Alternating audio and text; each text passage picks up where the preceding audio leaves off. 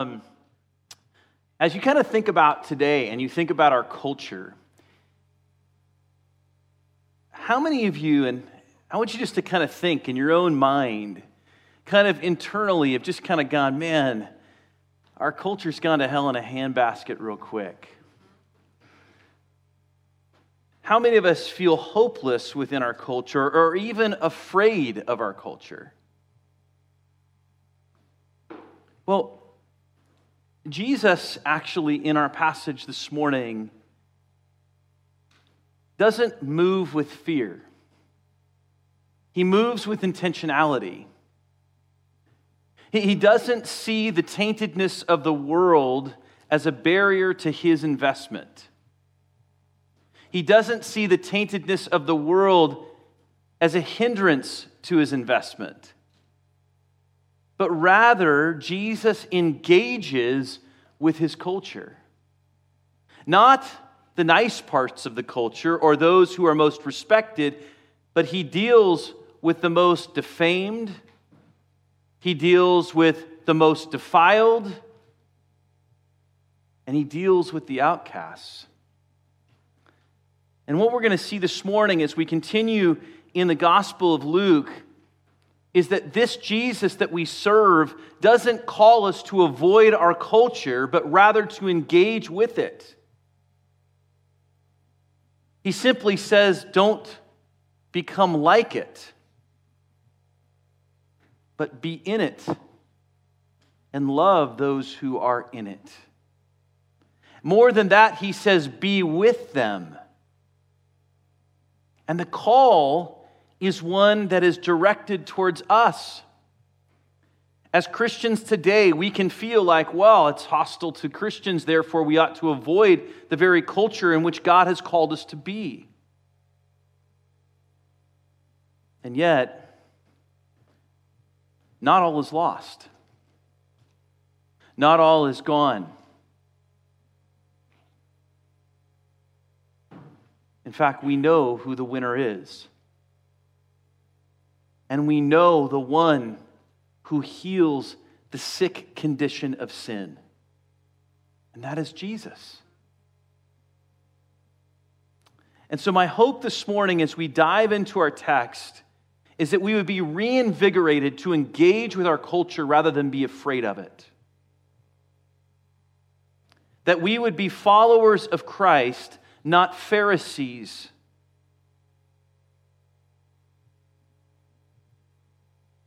of protection. So let's go ahead and dive into our text this morning. It's a text that some of you are familiar with. For others, you may be hearing it for the first time. We'll be looking at Luke chapter 5, verses 27 through 39. Let's go ahead and stand as we, we read this together. And this is what it says It says, After this, he went out and saw a tax collector named Levi sitting at the tax booth. And he said to him, Follow me. And leaving everything, he rose and followed him. And Levi made him a great feast in his house, and there was a large company of tax collectors and others reclining at table with them. And the Pharisees and their scribes grumbled at his disciples, saying, Why do you eat and drink with tax collectors and sinners? And Jesus answered them, Those who are well have no need of a physician, but those who are sick. I have not come to call the righteous, but sinners to repentance. And they said to him, The disciples of John fast often and offer prayers, and so do the disciples of the Pharisees, but yours eat and drink. And Jesus said to them, Can you make wedding guests fast while the bridegroom is with them? The days will come when the bridegroom is taken away with them from them, and then they will fast in those days. He also told them a parable No one tears a piece from a new garment and puts it on an old garment. If he does, he will tear the new, and the piece from the new will not match the old. And no one puts new wine into old wineskins. If he does, the new wine will burst the skins, and it will be spilled, and the skins will be destroyed. But new wine must be put into fresh wineskins. And no one, after drinking old wine, desires new, for he says, The old is good. Father, may it be for us this morning that we see you as the new way. That God, that we don't desire the old way and simply ignore the new, saying that the old is good, seeking to appease our flesh and look for fleshly measures of our faith. God, may we be rejuvenated and rejoice over the salvation that you bring through Jesus, through Him, and through His work. Father, strengthen us today in your text, in your word. Penetrate into our hearts this morning. Move me aside. You come forth, Lord, and may it be your word in your power.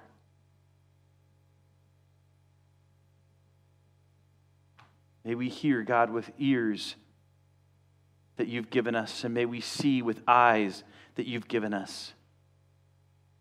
Thank you, Lord, for coming to us. And thank you, Lord, for offering us redemption. And we ask these things in your name. Amen.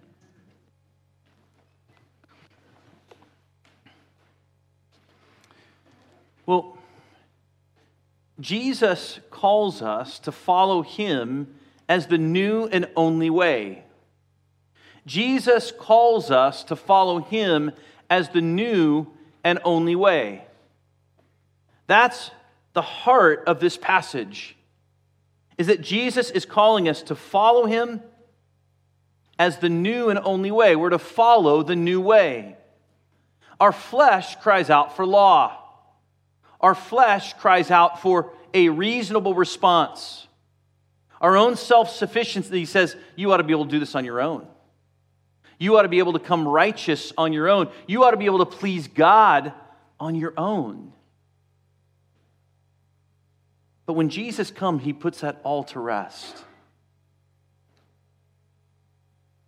You see, Jesus has just called Peter, James, and John, as we saw last week, who were fishermen.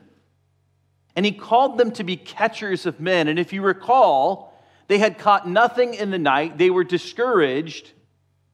And Jesus then tells them to drop their nets in. Peter says to him, Are you sure, Lord? Like we toiled all night, but I will do this, I will obey and he casts the net in, and the nets are overflowing with fish. Peter didn't provide the fish, Peter didn't save the fish. Peter was just called to capture the fish, to be faithful and obedient. Jesus gave the supply. He's the one that brought the fish to be put into the net. He even directed them into the net. All Peter was asked to do was to obey and to pull the nets up. Now, following that, Jesus heals a leper. He shows us his cleansing power, the power to cleanse us of sin and the guilt and shame of sin. And he heals the paralytic. Both his cleansing of the leper and the healing of the paralytic show him, demonstrate, reveal him as the Messiah.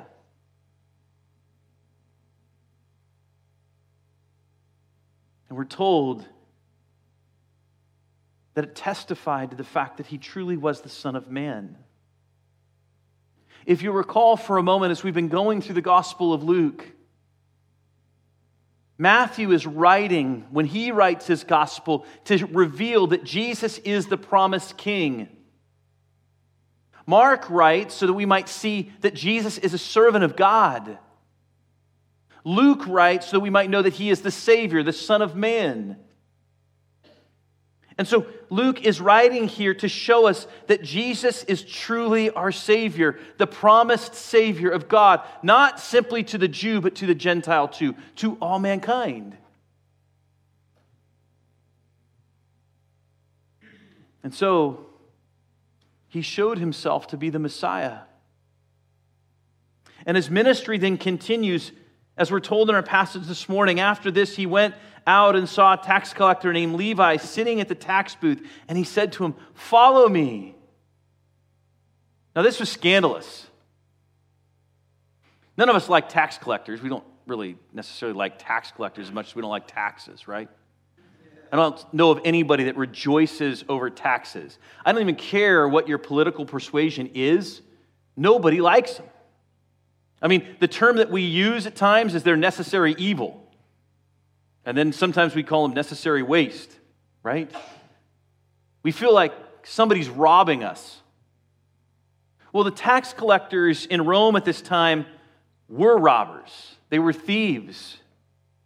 They were considered traitors, especially those that were Jews who were working against the Jewish people on behalf of the Roman government. They had the backing of the Roman army and commonly extorted money from the Jewish people. And, and what would happen is, is that tax collectors would go and give a bid to the Roman government and say, This is how much money I can collect on behalf of the people. And the one who gave the highest bid, now their life was given as the essentially the backing of this bid, the collateral for the bid. But they gave this bid to the Roman government, and then the Roman government would take the highest bid, and the tax collector had to come through on that deal, or they would suffer severe punishment. So, the way that the tax collectors made money was they extorted it from those individuals. They took the amount that was allotted for the government, and then they charged over that amount so they would have money for themselves. In fact, if you were a Jew who was a tax collector in the Roman government at that time. You would no longer be allowed to attend synagogue. You could no longer serve on judicial courts. You were disowned by your family. And in the process of being disowned by your family, your family was also disgraced. And the only reason to be a tax collector was that you could have the cover and safety of a foreign government, this Roman government. And so, this invitation to Levi is shocking. Those around are probably standing by going, Jesus, you just invited these fishermen to follow you. I kind of get that. They're hard workers. But they're not like the other rabbis who invite others who are educated and well spoken. And now, though, Jesus, this is interesting. You're inviting a tax collector? Now, Levi, who we will later know as Matthew, the disciple, Levi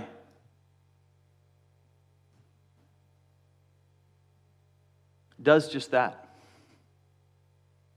He sees the nature of his condition, and we're told here that leaving everything, he rose and followed him. Now, you can imagine Levi in that moment, right? Jesus walking by, this rabbi walking by, and what he must have thought was that Jesus was going to turn and rebuke him.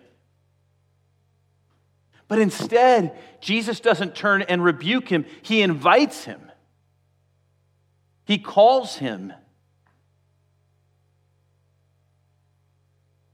This Jesus that we have was not in the business of shunning sinners, but of loving sinners.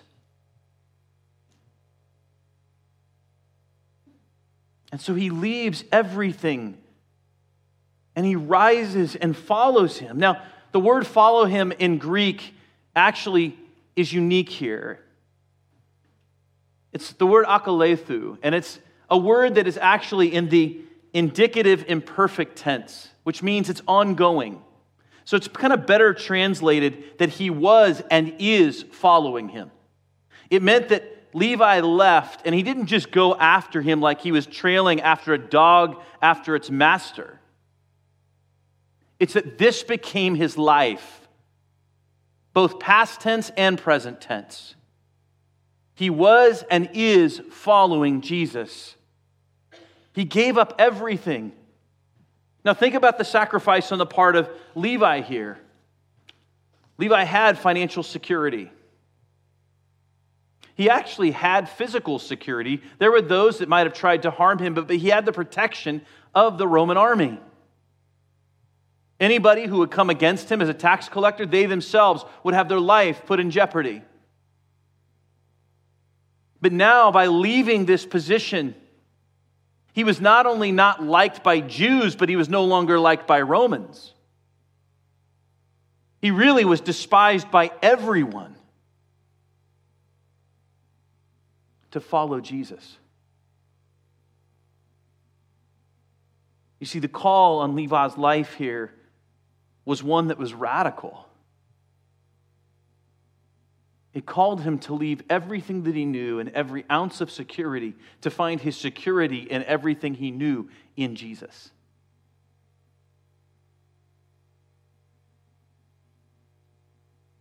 Well, verse 29 and 30 tells us what Levi does. Levi doesn't look backward and go, man, that cost us a lot. I mean, in reality, think about us. We're in a culture that's marked by comfort. As a nation, we're very affluent. When God calls us to do things, there are times that we can even be annoyed when He asks too much of us. Lay down your lust. Lay down your gossip. Lay down your critical spirit. Lay down your perception of contentment. Lay down those things you find hope in and find it all in me.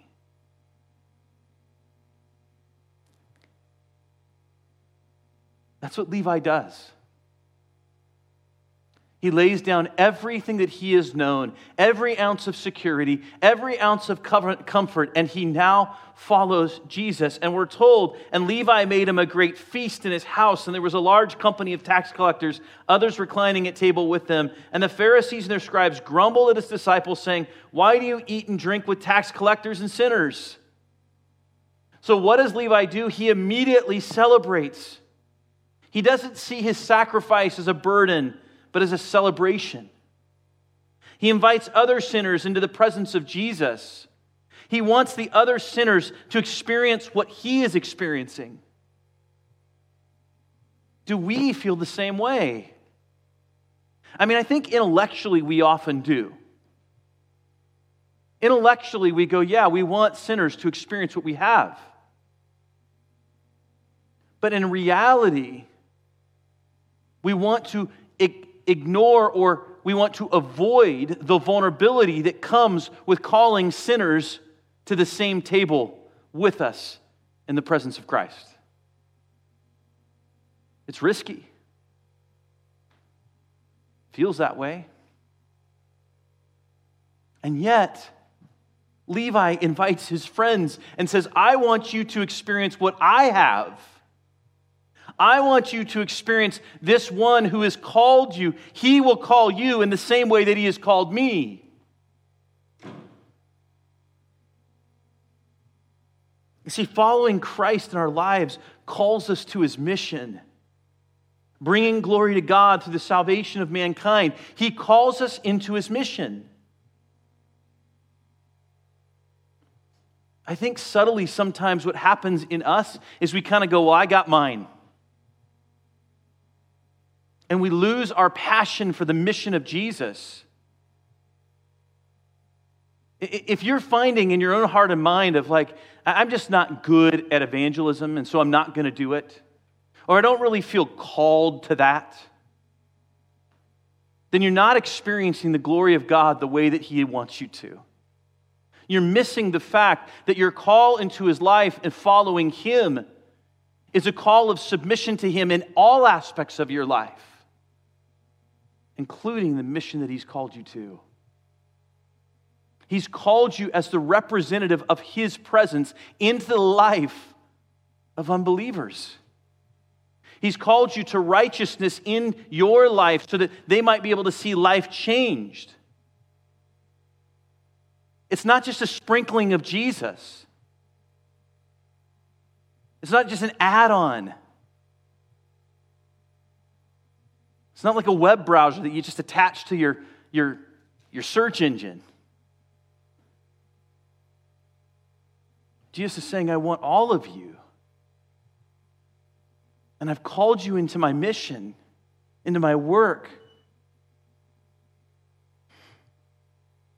And so, following Christ in our lives calls us to his mission. The Pharisees, on the other hand, they question his mere fellowship with sinners. See, they saw this as an affirmation of a person's sin. You see, the Pharisees themselves didn't hang out with sinners because they thought that it tainted them, it made them unclean. They thought that a person would become unclean and spiritually impure just by being in the mere presence of an unbeliever.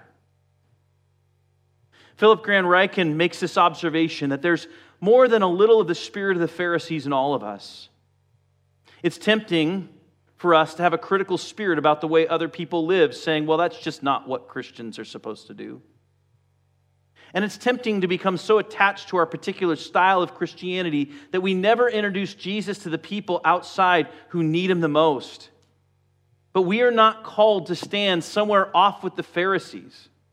We're called to sit down with sinners so that we can share the gospel. We're to have people in our life who don't know Jesus. We're not to be separate from the culture. Our families are not to be separate from the culture. The scripture doesn't say, hey, protect your children from the culture. It says, shepherd them through it. Teach them the ways of the Lord. So that they might what? Hold fast. It doesn't mean that we just throw our our families to the wolves. It doesn't mean that we throw ourselves to the wolves, but it does mean that we are intentional about stepping into relationship with those who don't know Jesus. One of the reasons that we have as a core value as our church is simplicity, doing only those things that enhance the purpose and mission that God's given us as a church, is so that we don't overburden us with activities, Christian activities, which prevent us from engaging in fellowship with unbelievers. In the same way that we take time with believers and having fellowship with believers on a weekly basis, we should be intentional about having fellowship with unbelievers. Relating with them, letting them see Jesus in us. And what that doesn't look like is us joining uh, them in their sin.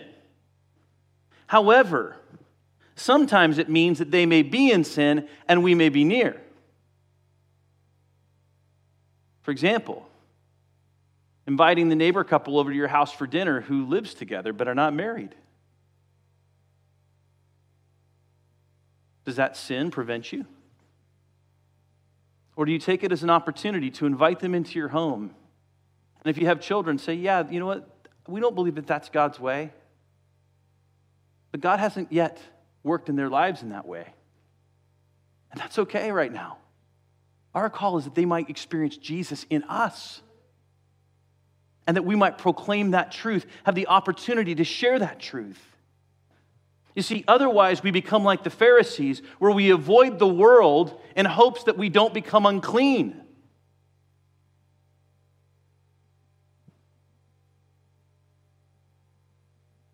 See, the Pharisees, it was guilt by association. And I think sometimes we can feel that way guilt by association.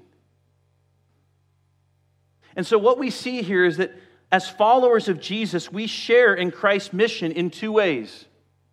The first, we share in Christ's mission as the unbiased and true physician. Jesus says, and Jesus answered them, Those who are well have no need of a physician, but those who are sick. I've not come to call the righteous, but sinners to repentance. You see, Jesus comes for the sick, the sinners in need of repentance. That is who Jesus has come. That means that he's called his followers into the presence of those who are sick.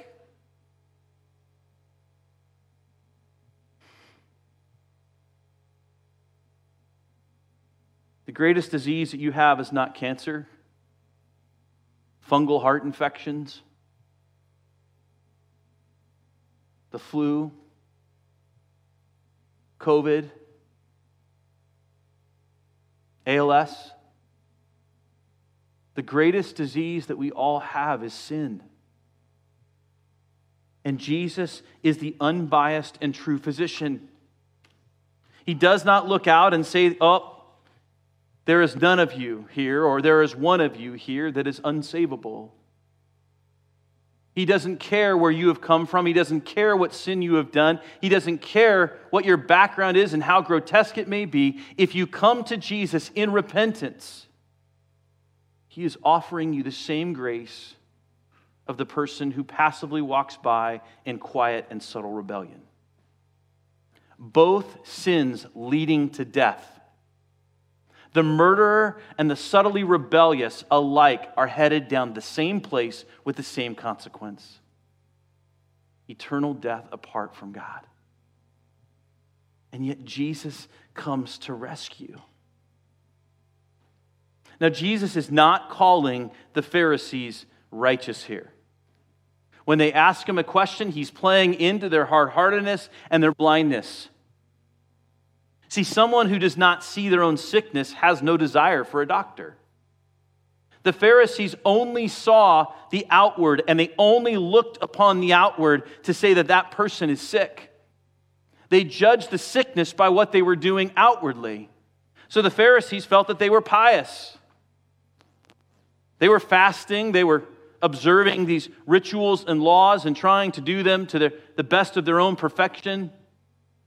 But they failed to see that the law was created not so that it might save, but it might expose our inability to live righteously. The Pharisees saw no need for a doctor, they were blinded to their own sin. You see, people don't need a doctor who don't believe that they're sick. And sometimes they know that they're sick, but they ignore it because the cost of going to the doctor is either too painful or too much of a burden to see one. For some of us, we can feel that same way.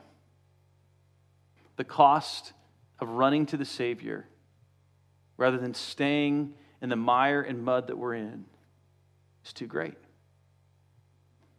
Jesus is calling you to a place of repentance. Jesus is calling each of us to a place of repentance through in him.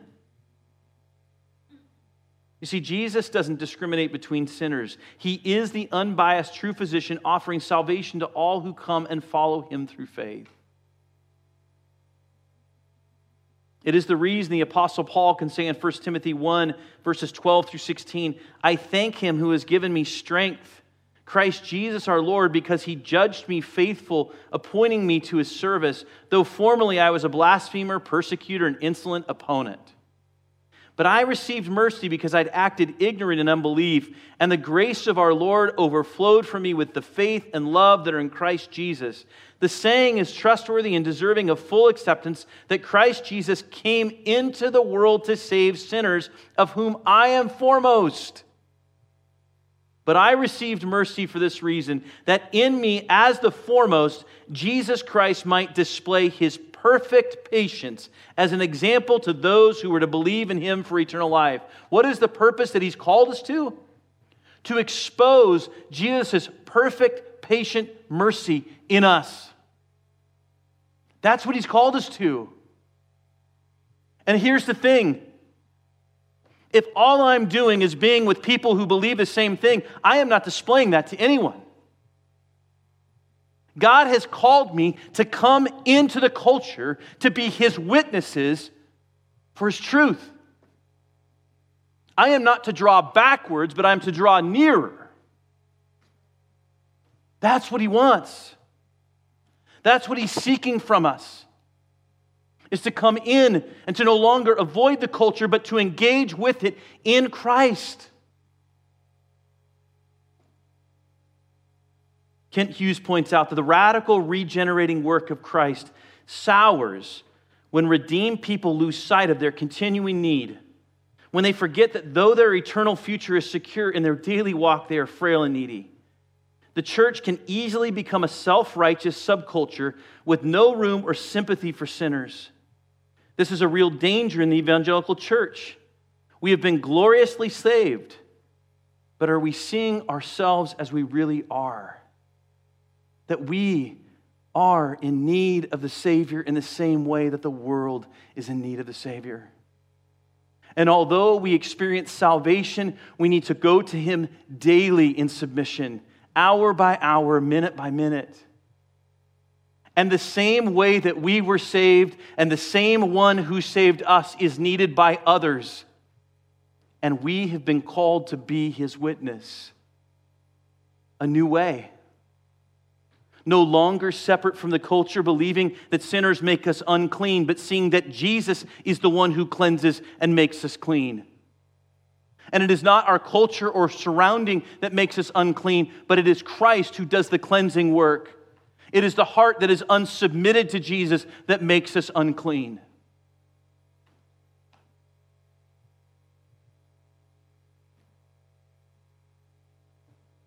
The Pharisees then ask another accusing question here. It says, And they said to him, The disciples of John fast often and offer prayers, and so do the disciples of the Pharisees, but yours eat and drink. Now, the disciples of John the Baptist fasted in preparation for the coming of the Messiah. The Pharisees, on the other hand, their fasts were to show people how much they were suffering for God. They used religious expression as a validation of what they saw as godliness. So if they just followed these rituals, then they were right before God. It's kind of like saying, Well, I read my Bible today, therefore I'm good with God. I prayed today, therefore I'm good with God. Rather than seeing what God wants from us, is a communal relationship in which we are submitting to Him every day, allowing the Spirit to work in us. So many of us try to put rules in place in our life that make us feel better about our relationship with the Lord. And yet, what the Lord really wants is He wants submission. And so, part of that submission is going to be reading His Word, yes, and is going to be prayer. But it's not the method that brings us into relationship with Jesus, it's the heart, the submission and surrender to Him. And so our fasting, which Jesus says will come later, because now we live in a place where we have the presence of the Spirit in our lives, but we also have a time in which He'll return. And our fasting is not out of a position of mourning, but it's out of a position of joy. You see, the Pharisees, it says in Matthew 6, 16 through 18, and when you fast, do not look gloomy like the hypocrites, for they disfigure their faces that their fasting may be seen by others. Truly, I say to you, they have received their reward. But when you fast, anoint your head and wash your face, that your fasting may not be seen by others, but your Father who is in secret. And your Father who sees in secret will reward you. So, the second aspect then of this mission that we share in with Jesus is a, the joy producing and present bridegroom. Jesus is the joy producing and present bridegroom. It says, And Jesus said to them, This is to the Pharisees, Can you make wedding guests fast while the bridegroom is with them? The days will come when the bridegroom is taken away from them, and then they will fast in those days. You see, Jesus comes to bring celebration and joy through his presence. There was no celebration and joy in the law. If all you have is a law that is not attainable in the flesh, but through painful self denial and, and work and imperfection, one day you do it, the next day you don't. Constantly offering sacrifices. Think of the burden.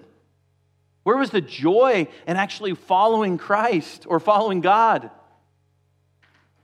Following the law was a burden that actually brought mourning, not necessarily joy. And if we understand the law correctly, being God's perfect law for us, what He desires for our holiness and righteousness, the law then shows us why we can't do that on our own and how it is impossible to do it on our own. I mean, think about dieting for a second. It's not a sin, but think about how hard it is to stay on that diet for even a month, let alone for a week, right? And now, my position before the Lord is based upon my ability to keep this law, which says, oh, by the way, don't covet. Whatever you look at, don't ever long for that if it's not yours.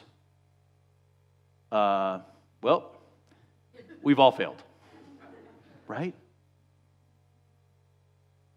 The law exposes our inability to be righteous. That's what its purpose was. It was never to be a saving work. And so Jesus is the joy producing present bridegroom.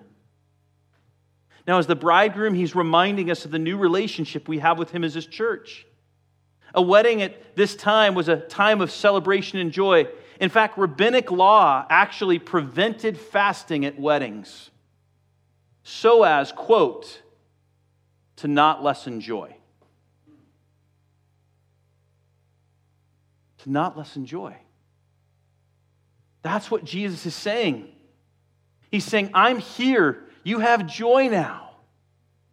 This new mission that I have is actually shared in the fact that you are, I'm the unbiased and true physician, and I'm the joy producing bridegroom. When we come to Christ, there is joy. Now, I love John Piper, but I do not like his term Christian hedonism. And the reason why is joy is different than happiness. There are lots of things that we are going to experience in this life where we have the joy of the Lord, the life of the Lord the celebration of the Lord, but we are not necessarily happy. Can I celebrate on a hospital bed? Yes. Can I celebrate through difficult family circumstances? Yes. Can I celebrate when I experience the consequence of my sin, but know my redemption is in Christ? Yes. Joy producing presence. That's who Jesus is.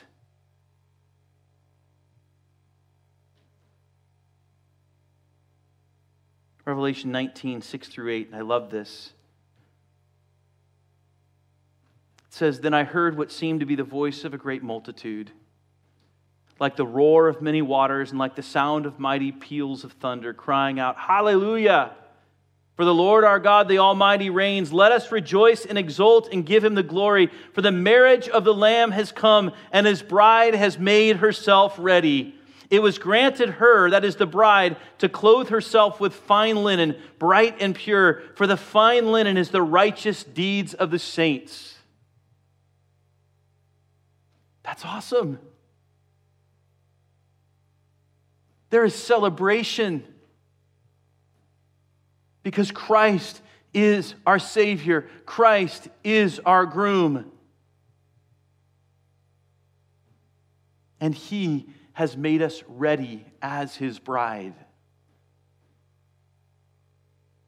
You see, the Pharisees mistakenly viewed their fasting as the marker of their relationship with God. But as Galatians 5 22 through 23 points out, the fruit of the Spirit is love, joy, peace, patience, kindness, goodness, faithfulness, gentleness, self control. Against such things there is no law. It's not fasting, it's not even prayer. The fruit of the Spirit actually is being produced in the heart. And it is a result of that fruit that we begin to pray and we begin to fast in obedience to the Lord. Warren Wiersbe points out that life is a feast, not a famine or a funeral. And Jesus Christ is the only one who can make that kind of difference in our lives. Do we see our life in Christ as a feast and not a fast? And what do I mean by that? Are we grateful for what God has called us into and excited for that call? Or do we keep looking backwards, going, I wish I wasn't a Christian and I could participate in that sin? Do we live looking back at the sinful life, desiring it, even dancing with it, even trying to find it, going, I think I'd be happier if I could do these things over here.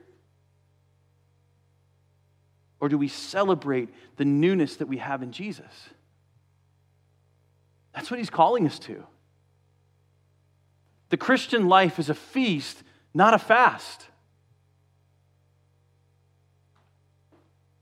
And if we're living our life seeing the Christian life of the fast, we are missing the beauty of the gospel. That God has opened our eyes to the truth. He's allowing us to see who He is, and He's allowing us to experience His redemption. Therefore, that should call us into and rejoice over the newness of life, not look back and go, man, I wish I sure could participate in the past. That point, we become nothing like the Israelites who are standing in the wilderness looking backward at Egypt, saying, I hope to get back to there one day. So there's two things that then are essential to understand.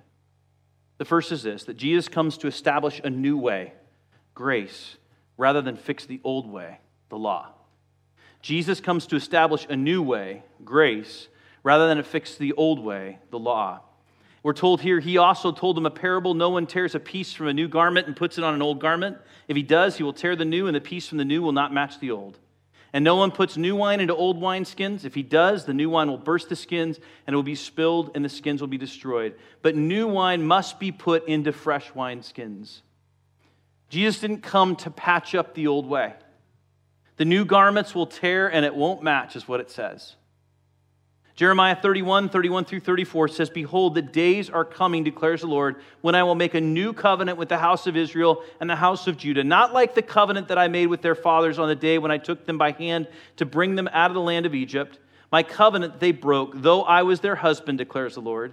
For this is the covenant that I will make with the house of Israel after those days, declares the Lord. I will put my law within them, and I will write it on their hearts and I will be their God, and they shall be my people. And no longer shall each one teach his neighbor and each brother, saying, Know the Lord, for they shall all know me, from the least of them to the greatest, declares the Lord. For I will forgive their iniquity, and I will remember their sin no more. That's grace.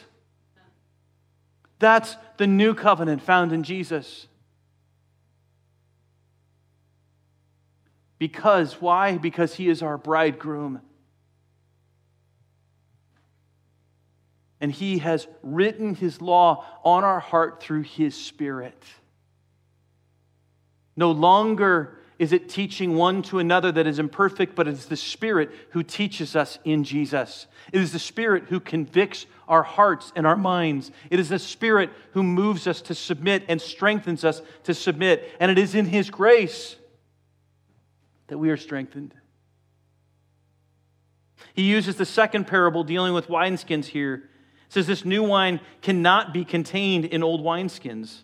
And what is this new wine? Well, that new wine is grace and all of the blessings that cannot be contained in the law.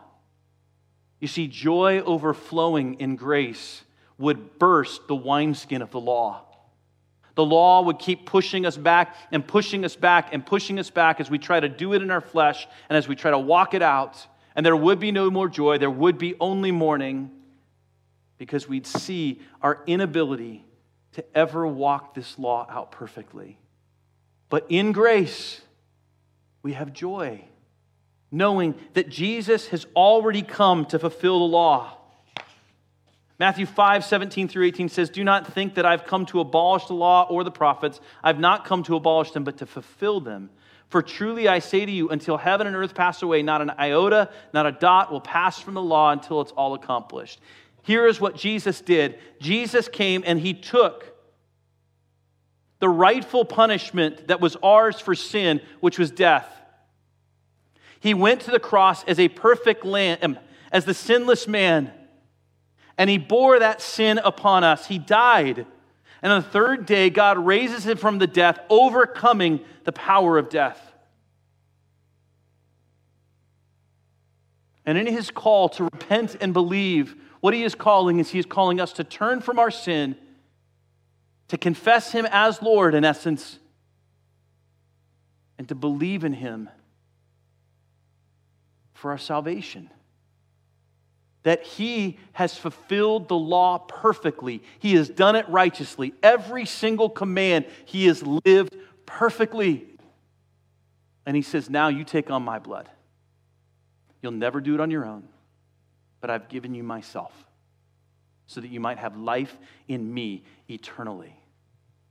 Isn't that good news? That's what he's done. He's saying, stop doing it yourself. Rest in me. 2 Corinthians 5:17 adds, Therefore, if anyone is in Christ, he is a new creation. The old has passed away, behold, the new has come. I am no longer destined to my own flesh, but I am now powerful in Christ in me.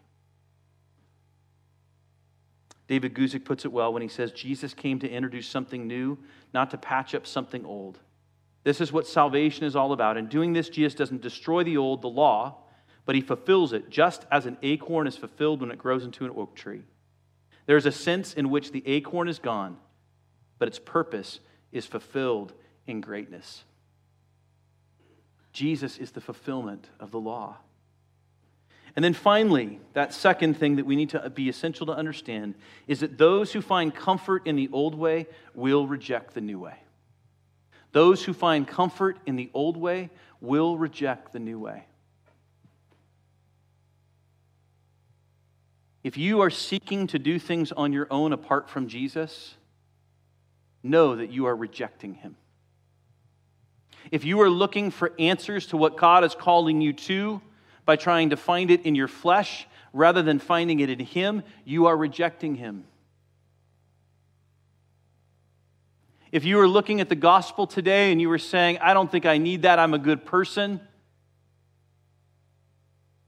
I'll figure it out. Maybe I'll do 100 good, good things and 99 bad things, and I'll encounter and live with Christ eternally.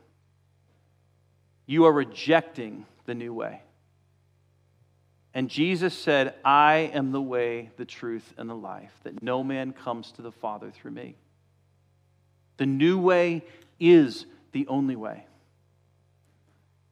My desire for us, as we mentioned last week, is that we would begin last week as we talked about being catchers of men, and today as we look at this mission in Christ to be engaged in the culture, but not of the culture, is that we would, as a body, begin to pray individually for one person in our sphere of influence who doesn't know Christ. Pray that God would soften their hearts, that He would make their hearts uh, no longer a heart of stone, but a heart of flesh.